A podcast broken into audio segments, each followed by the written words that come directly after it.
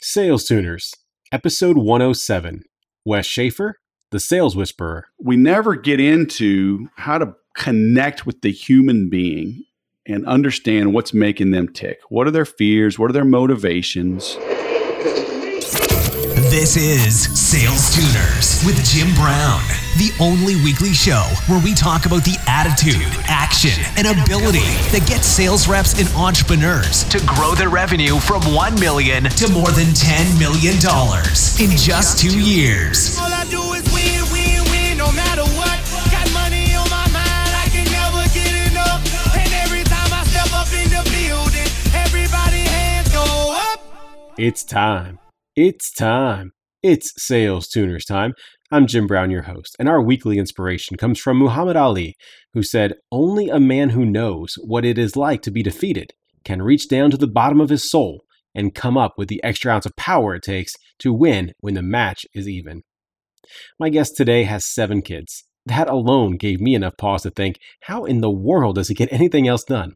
Yet, Wes Schaefer, aka the Sales Whisperer, describes himself as an obsessively pragmatic entrepreneur who believes marketing is just selling in print.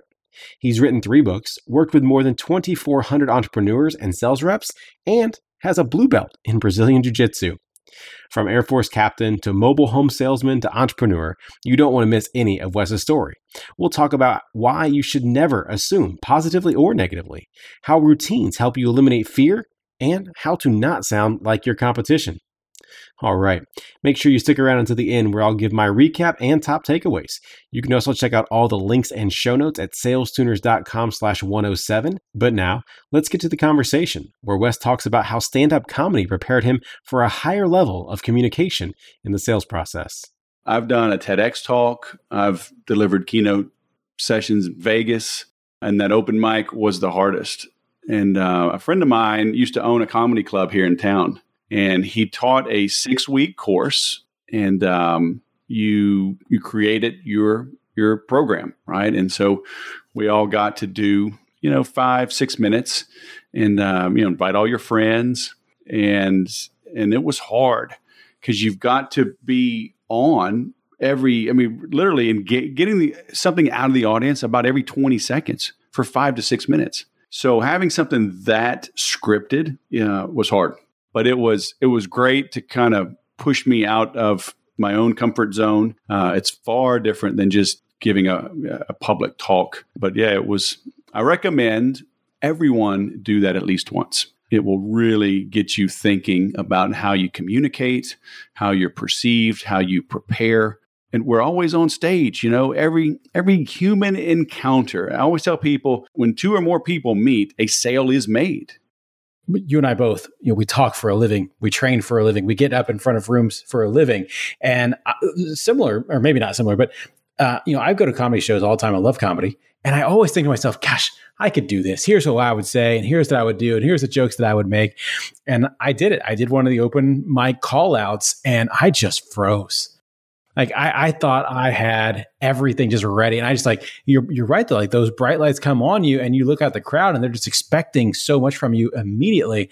Um, yeah, it's it's fascinating. So well, Wes, as you know, in this show, we talk about the attitude, action, and ability that's led to your success. So I want to hear more about the Sales Whisperer. What is it uh, exactly that you do, and and why does a typical customer buy from you? Twelve years ago, I was uh, doing just pure sales training. I would teach a an ongoing program for salespeople. I had a different program for sales managers and business owners. And it was just how to connect with the human being on the other end of the phone or the other side of the desk. Um, and then as things evolved, I built a website, I started blogging, started engaging with multimedia and applying podcasts and video and tutorials. Um, I added software, marketing automation to uh, what I offered. Um, like was Infusionsoft, expanded into Ontraport, Active Campaign, HubSpot, because I realized selling and marketing are just they're two sides of the same coin. And I realized really ultimately I was a I was a marketer trapped in a salesman's body. Uh, even when I was in corporate America, uh, I always approached things from both sides, you know, from a marketing angle, from a sales angle. I love all that. I think we might have to compare some notes off air about some of the stuff that you're doing, maybe some of the stuff that I'm doing, see if there might be some ways to collaborate because I, I'm starting to see a lot of the same things. You know, I started with just training, got into coaching, which is similar but a little bit different, and then as you said, it, it continues to evolve. And people are saying, okay, well now that you do that, and now I need this, and now I need this, and I, and you know, uh, I don't know how many people are on your team, but being one person, it's hard to you know be a master of all those things. So I'd love to you know maybe uh, spin some more ideas with that. Um, Wes, like me, I know you started your career in the military. Uh, so thank you for your service. But how did you make a career change to get into sales? I grew up without a lot of money. And so I did not like not having a lot of money. And I realized, you know, being in the military would be a great career. It would just, it would not pay a lot of money. And so I owed five years after graduating from the academy. And I always had a little entrepreneurial streak in me. Um, I was even in grad school. I was with a buddy, and we were we were researching stocks and buying individual stocks, and uh, I was investing in some friends' startups and little things like that. So I just I knew I wanted to be paid according to my production. Sales was was the way, you know, and I just and I I made the jump. You know, I was had been married less than two years uh, we had a child. We had another one on the way we didn't know about. Uh, I knew if I stayed in too long, I'd get too comfortable. I'd have too many obligations and I wouldn't be able to make the jump. So I, I got uncomfortable before I got too comfortable. Jumped into sales. I was a stockbroker uh, with a company that did not work out. Ended up in a lawsuit uh, that I that I won three years later. But in the meantime, I was unemployed. You know, I spent a few months unemployed. Ended up in a job selling mobile homes in Mobile, Alabama, and um, selling mobile homes in 1998 paid a, like a $345 a week draw against commission. And that was like $20 a week more than unemployment paid. So I took it. So my son was born April 16th. I was on unemployment. Um, I started, I think, a week later, and I made exactly $100,000 in those next 12 months. Selling mobile homes. Selling mobile homes. That's like 148 grand a day. And um, our rent was I don't know it was under four hundred dollars a month. I think it was three sixty five a month, something like that. And uh, I was and I was making you know nine nine to ten grand a month. I remember January January of ninety nine. I made twenty thousand dollars selling mobile homes. And uh, I was tired. I was working seven days a week because it was retail, and people, you know, when they come in to buy, you got to go in do the paperwork. So it was pretty much six and a half days a week, you know. But I hustled and um, I followed their system. I followed the steps. I was a product of the product. That was the beginning. So help me better, better unpack that. You you hadn't really uh, so well, I guess you were a stockbroker, but you hadn't really sold. What uh, what was that uh, path to success? What were the things that you were doing that were allowing you to have that kind of success right out of the gate? And it was old school, man. It was cold calling, smiling and dialing. So I was decent on the phone, but man, it was hard you know, and and so just I started to have some, some success. We got in this whole contract debate. I was right, they were wrong, but you know, I was I was out on the streets. So my early success, you know, with Oakwood was I just I followed their system. You know, there were six salespeople there, and two of the guys lived in a mobile home behind the retail center because our manager owned the land behind us, and it was a it was a just a lot where you could put your home. And um, those guys struggled to make the rent, you know, and there I was making a hundred grand. And I just followed the system. These guys, they would wing it, they would take shortcuts. They weren't very professional. They made assumptions, you know. People people drive up in a nice car, they go, "Oh yeah, I'll take them," because they assume they had money. A lot of times they'd be broke because they all their money was spent on their car. Others would drive up in a beat up pickup truck and a stained baseball cap and a big dip of Copenhagen in their lip. And they're like, no, I don't want them. He looks like a Bubba. And, you know, Bubba owned his own business. Bubba was uh, owned a, and this was literally, although his name was not Bubba, but literally a guy pulls up in a sweat stained baseball cap, Copenhagen ring in his Wranglers, you know, um, dirty boots. The guy owns a septic tank installation business. And uh, so he didn't repair them, he just installed new ones. So it was very clean. he owned a, a trailer, a backhoe, and he had one employee. They would go out, dig the hole, drop in the septic tank, and leave. And they made a ton of money. And that guy became a big referral partner for me. I treated him right. I wasn't a, I wasn't a jerk. I wasn't an idiot. I wasn't pushy. Uh, I got to know him, treated him like a human. Now, are are you from Mobile, or how did you how did you get down there? No, my dad was living there. I grew up in Baton Rouge originally, and um, I was stationed in, in Biloxi at Keesler Air Force Base when I got out. I was about an hour away, so I went there to live uh, live near him. Okay. Well, so you talk about the, you know following the process, following the system, but uh, you know, unfortunately, in today's world, we it doesn't feel like we are training our, our sales reps and our salespeople to the level that maybe companies used to. So, talk to me about that system. What is the process? What what's working that you're seeing uh, today?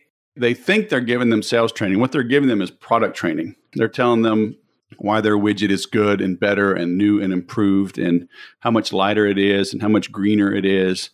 Uh, but they're not telling you why it matters. You know, I remember one of the high tech companies I worked for for a short time. He used to be the CIO of um, of Goldman Sachs, and he starts this business. And they bring us all in for like two weeks of, of new, you know, new new salesperson training, and he comes in and talks to us for a while. And they're giving us all the information how big and light and strong and secure and everything else that it is. And I said, okay, you were the CIO at a major corporation, right? A major financial institution. He says, yep. And I said, and people like you are our ideal prospects, right? He says, yep. I said, okay, how do I reach you? If I'm calling, if I'm knocking on doors, what do I say? What do I ask? How do I engage to reach your peers, the CIOs at major corporations? And he couldn't answer the question. You know, he could tell us all the speeds and feeds. He was a CIO, right, by by trade. We never get into how to connect with the human being and understand what's making them tick. What are their fears? What are their motivations? And and if you can focus on that, that's why I've had success selling financial services, selling mobile homes, selling recruiting, selling high tech, selling software as a service. I've sold all that stuff and done well. And the one thing that all of those have in common is that I'm a human being and I sell to other human beings. So if you can always remember that there's a human at the other end of the phone, other end of the computer screen, then you're going to have a lot more success. So that seems simple, right, in theory, but I know that almost 50% of sales reps uh, fail uh, in today's world. So if it's so simple, like why isn't or why aren't more people doing that, and why aren't more people successful at that connection to another human? There's these great misnomers out there that oh jim you're you've never met a stranger you could sell ice cream or you could sell ice to an eskimo you know you should be in sales so that's the the misnomer about who should be in sales the reality is, introverts, analytical types, make great salespeople because they're inquisitive. Uh, they'll follow instructions. So, too many people get into sales just for the money, and they don't realize that when you come across as pushy and abrasive, you know, it it doesn't really work well, especially nowadays. But people still say ABC, always be closing. Coffee is for closers.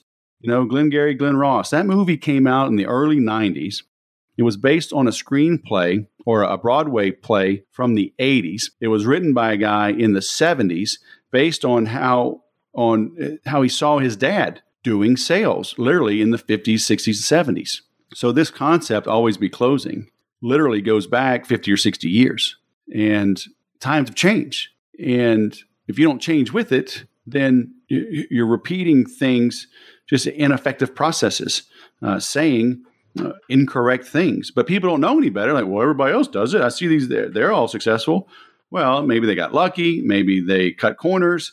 Uh, you know, maybe they just were will, willing to work. You know, eighty or hundred hours a week because it will work to a degree.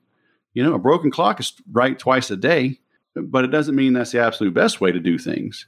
You know, so connecting with people, understanding how to do that, how to read them, how to take control of a conversation. If someone's a hard charger, if someone is an introvert, if someone is very analytical, you know, those things you have to practice. You have to really understand it. You have to understand yourself, and then you have to understand others. I mean, that goes back to Sun Tzu and the art of war. You know, basically, if you know yourself and know your enemy, you're going to win.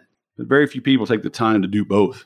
You know, there, there's so many different statistics out there, Wes. Like, you know, you hear 57% of the sales cycle's done before they ever reach out to a salesperson. Um, you know, you hear everybody's busy. They just want a demo. They already know everything. So uh, how do you, how do you make the time for that in today's world? How do you actually get to have that conversation and get that level of connection you're talking about when it doesn't seem like anybody wants to give it to you anymore? Well, they don't want to give it to you because you're approaching wrong. It's just like saying, well, you know, why, why go to a nightclub? Uh, you know, the the women they don't they're not interested in meeting guys there. Like, then why are they there? You know, oh, they're there to dance or they're just to hang out with their girlfriends. Yeah, yeah, but you know what? They could stay in their pajamas, buy some box wine, you know, stream Spotify and and dance in their living room. They're there to meet guys.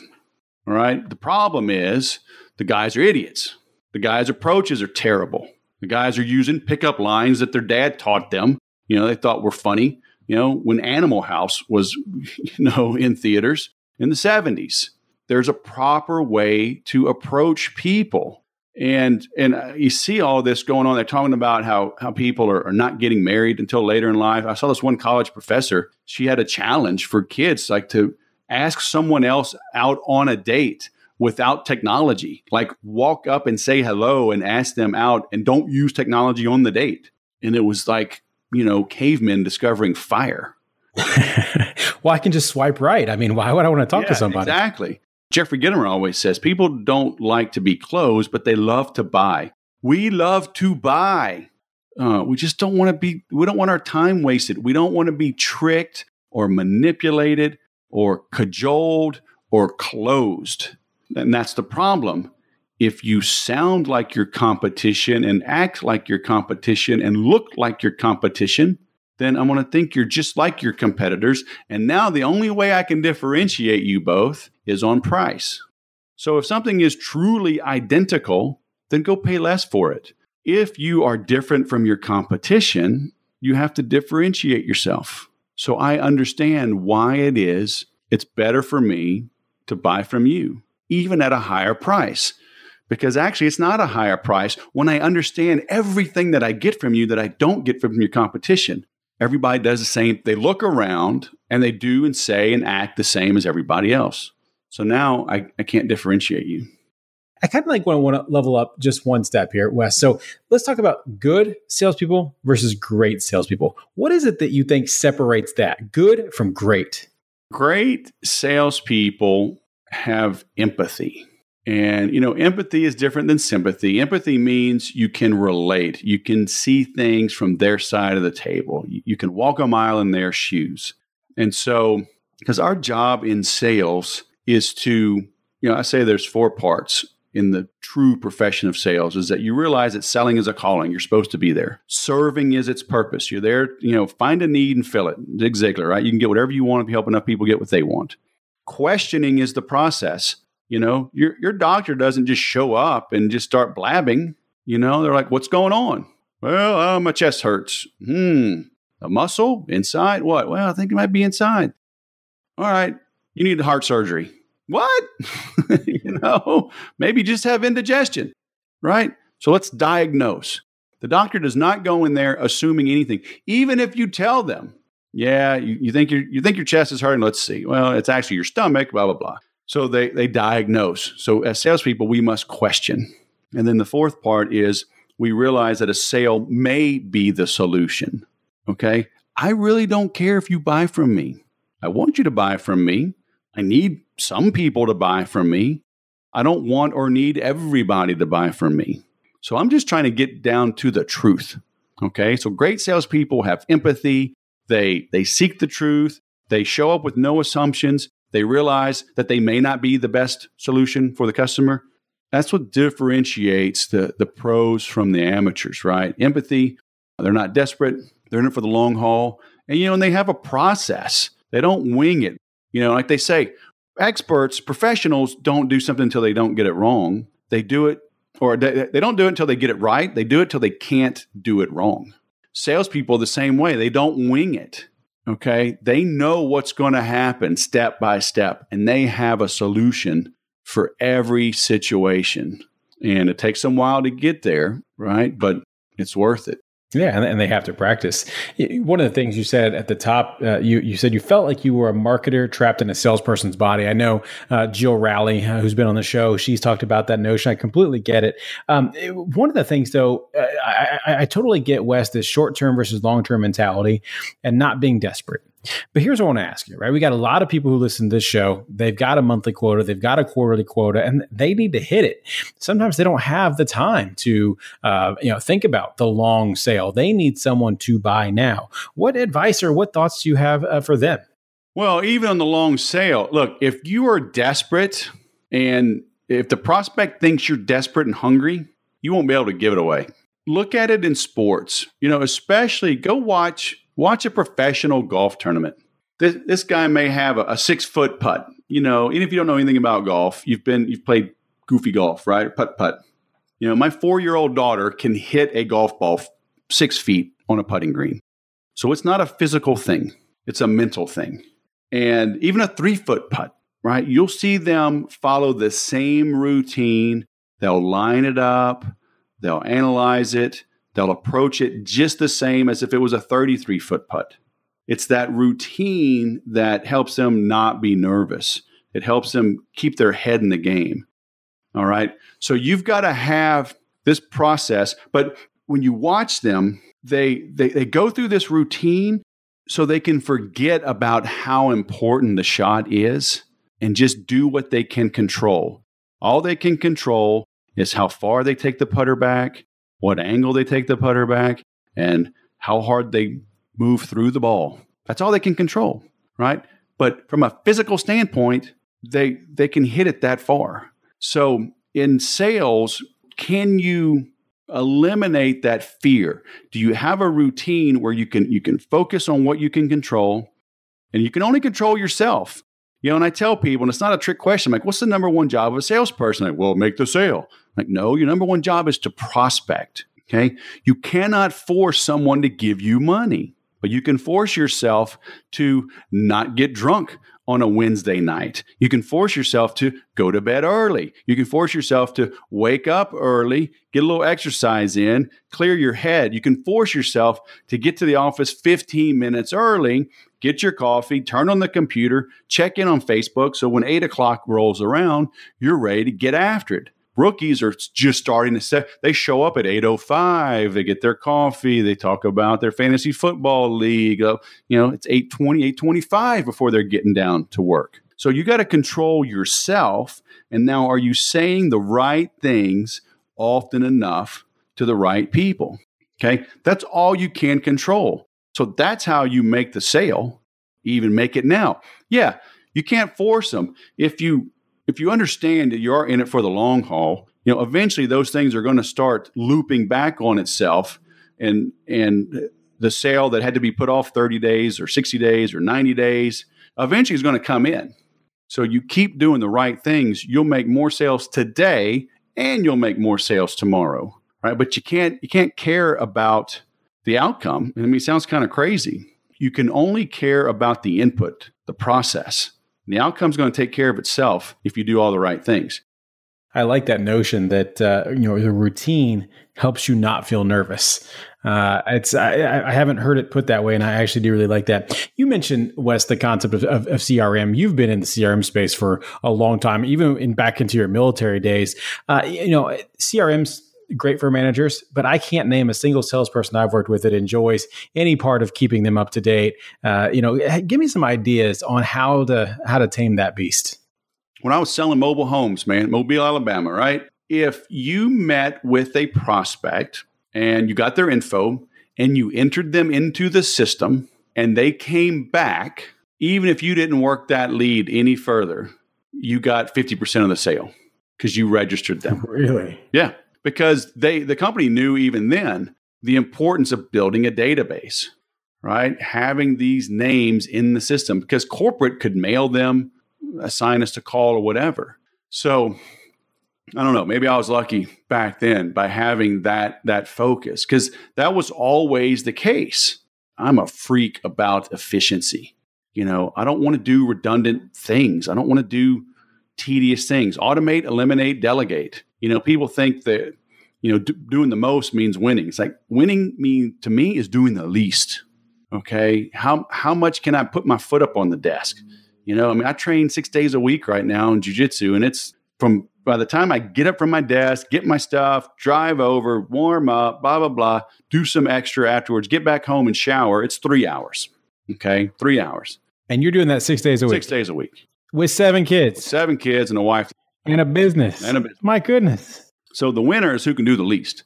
So I'm always looking. Even I've got a blog post uh, I made years ago on how to use an iPhone for using the, the native text expander. It's built into the Mac. It's built into the iPhone. And I bought another tool for my desktop because it doesn't work in Chrome. So I mean, I'm always looking for ways to accelerate the things that I do.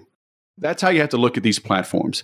I remember 2004, I was with a startup uh, out of Austin, and we we deployed. We had Siebel when I got there, and that was terrible.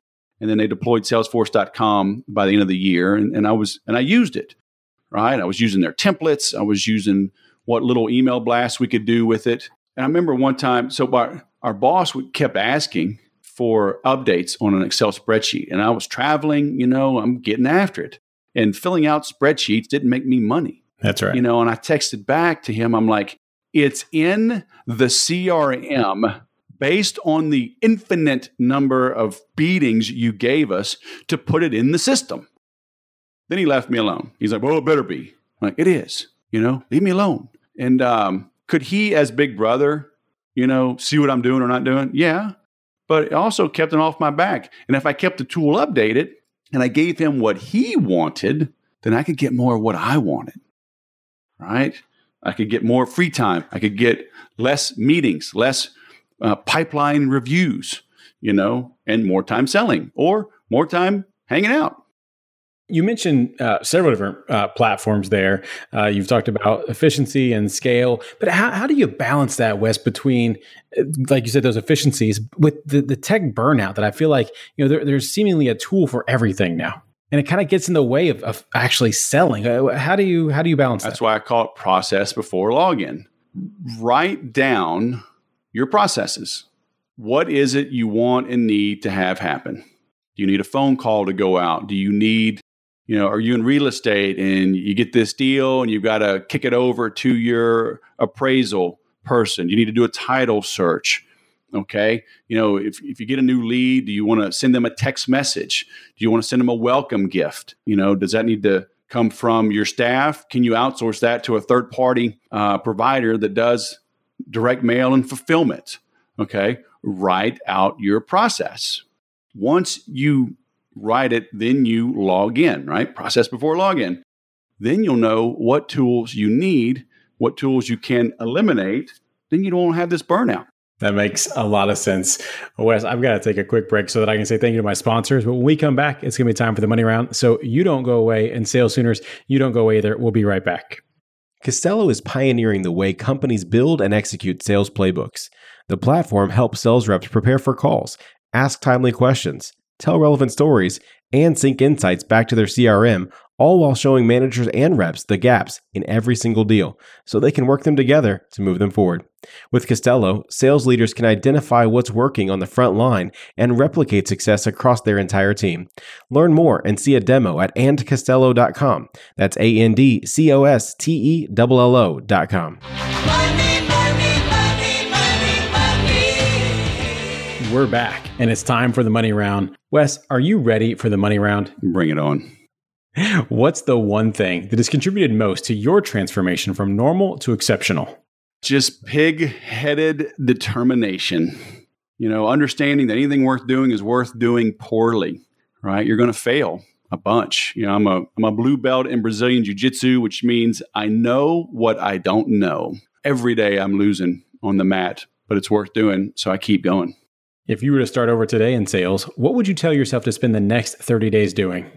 Go back to that process before login, right? Start document what it is needs to be done and then go do it. I think people they're not clear on on who they serve and why they serve them and what value that they bring. Get clear on that. If you can create a powerful message and then figure out how to deliver it in a powerful manner, you're going to win. Two part question for you here. Which phrase describes you best and why? I love to win or I hate to lose? I don't gamble because I hate losing. And uh, and gambling, you the uh, you don't really know. That's what's called gambling. The losing hurts worse than the winning helps, I guess. So that's why I hate losing. What's a book, Wes, that you've read multiple times or always find yourself recommending to others? It's actually a trilogy by a guy named Roy Williams, the, the Wizard of Ads. His first three books. Go find those. Roy H. Williams, Wizard of Ads. Sales tuners, if you'd like to check out Wes's suggestion of the Wizard of Ads for free, head on over to salestuners.com slash book. And there you can sign up for a free 30 day trial of Audible and browse their over 150,000 titles. Again, that's salestuners.com slash book for Roy Williams, the Wizard of Ads. Wes, what is currently at the top of your bucket list? Man, one is to stay with Brazilian Jiu Jitsu long enough to get my black belt. So that's probably at least seven more years. And so that's something, you know, you can't just do or buy. um, they don't, uh, I guess some people do sell them online, but um, it's not worth it. You know, the other is just to, uh, I don't want to own an airplane. It's too much of a hassle, but I do, I live two miles from um, a little regional airport here. So that's one of my goals, just to travel by private air from uh, this location anytime I do have to travel because I really I hate traveling. That's why I kind of stay home more times than not. But um, I will be getting out more and more uh, as I grow. So a little more private travel. What's the biggest piece of advice you have for all the sales tuners out there grinding today? Oh, there's always a dichotomy. You know, number one is keep grinding. Um, number two, though, is get the right tools so you're you're grinding efficiently. You know, uh, it doesn't have to be painful. It doesn't have to be hard but you have to be consistent, you know? So go back to that process before login, figure out exactly what it is you need, find the right tools so you can grind uh, efficiently. If the prospect thinks you're desperate, you won't be able to give it away. How powerful is that? If you want to connect with Wes, you can find him pretty much anywhere under the moniker The Sales Whisperer. Let's get to my top takeaways. Number one, never assume. You've likely heard the saying about what happens when you assume. All you do is make an ass out of you and me. Well, it's true, especially in sales. Wes talked about what he saw selling mobile homes, where his colleagues would see someone show up in a Mercedes and they'd jump all over the chance to sell to that person. But when Bubba showed up in an old pickup truck, dirty boots, and a lip full of Copenhagen, they had no interest. They were assuming that person didn't have any money. Think about when you've assumed, right or wrong, about a prospect and then you saw your assumption get shattered. Number two, routines eliminate fear. How many times have you seen a basketball player spin the ball and dribble before taking a free throw shot? Or what about a baseball player adjusting their batting gloves and helmet before stepping into the box to face the pitcher? These routines create muscle memory so they don't have to think about the actual action. The same is true with your sales process. If you try to wing it or recreate the wheel on each sales call, well, there's just no way for you to get in the flow. Number three, don't sound like your competition. We are all buyers in some capacity, and in that role, we don't want to be sold or tricked or closed, but we do want to buy. Think about that the next time you're with a prospect.